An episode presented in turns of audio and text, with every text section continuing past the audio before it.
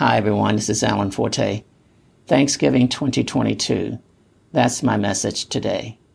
There's a woman named Sarah Joseph Hale. Probably if it wasn't for her, Thanksgiving as a holiday wouldn't exist today. She began to advocate for Thanksgiving in the early 1800s. She saw it as a way to advance a sense of national pride. She wanted to make Thanksgiving an American custom and an institution.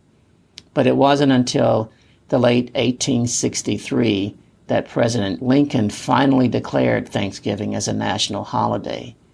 And seeing that he did this in the throes of a civil war, Thanksgiving is considered by some to be simply an attempt on the president's part to bring some peace back into the country. But lost in all of this, in all this history, are the motivations and the reasons these two people had to express a sense of thanksgiving. They wanted to take time to thank God for the wonders of His work and of His love towards us. Ms. Hale wanted us to remember that we had a God to thank for our sense of nationalism. We were one people under God, and we could express that openly. Lincoln wanted to take time to thank God for keeping and preserving the country as one nation of many people of different types, but still under one God. Lincoln wanted us to know that God is the only one who could take things that are different and unite them together with something that was common to all. So, as we celebrate Thanksgiving this year, let's not forget the real reason for our joy. We are a people chosen by God Himself to be His very own. We're very different in many ways, but we're made the same by the same sacrifice of His Son Jesus, who died so that we could live on as one people under one God. Psalm 100 is a short psalm of just five verses.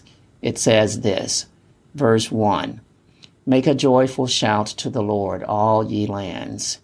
To that I say, don't let the next 364 days go by without daily expressing your joy at being a child of God. Verse 2 says, Serve the Lord with gladness come before his presence with singing. To that I say, live out the year gladly serving him, as he is the provider of all things that we need.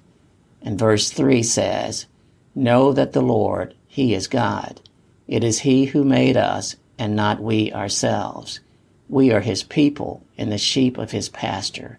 To that I say, Remember then that we are not our own nor are we to live as if we are our own, but we are His, and knowing this will enable us to live as we are His in His favor.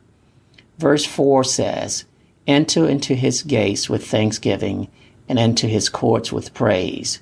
Be thankful to Him, and bless His name. To that I say, we all ask the Lord to come into our hearts to live. But today, Let's commit to move our lives into His heart. Let's then remember, as we enter the gates of His hearts, to do that giving thanks that He made room for us. And as we enter into the courts of His presence, we do that with the praise of joy because we're amazed at the wonders of His goodness. And verse 5 says, For the Lord is good, His mercy is everlasting and his truth endures to all generations. To that I say, let's remember that all things good come from him because he is good. His mercy is good for us.